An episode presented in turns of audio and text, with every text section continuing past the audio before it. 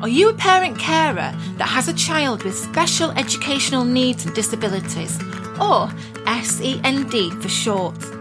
Are you a young person navigating the world with SEND? Are you unsure how best to support yourself or your child?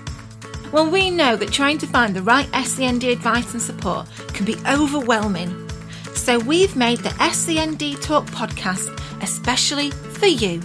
It's a helpful podcast series from SENDIASS Manchester. Each episode is an easy to understand explanation of some of the most common queries we get asked here at SENDIASS Manchester. I'm your host, Vic Elizabeth Turnbull, and joining me are people who live and breathe SEN services, including our experienced team and parents.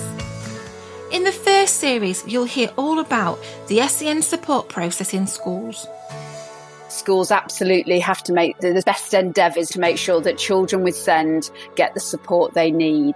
And they have to make sure that children and young people with SEND are able to engage in the activities of the school alongside those pupils that don't have any additional needs how to prepare for school meetings. Preparation is key because meetings are emotional, and what happens is that you can quite easily go off track, be discussing something, and then you can come away thinking, oh, I forgot to say this, this, that, and the other. Just what is the process? For an education, health, and care plan, or EHC as they're also known, describes a young person's special educational needs and/or disability.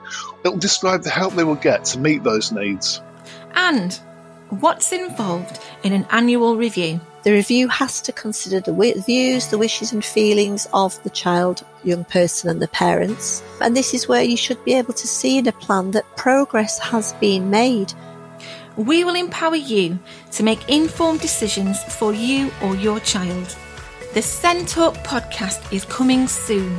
You can listen to it wherever you get your podcasts or on your smart speaker like your Alexa or your Google Home.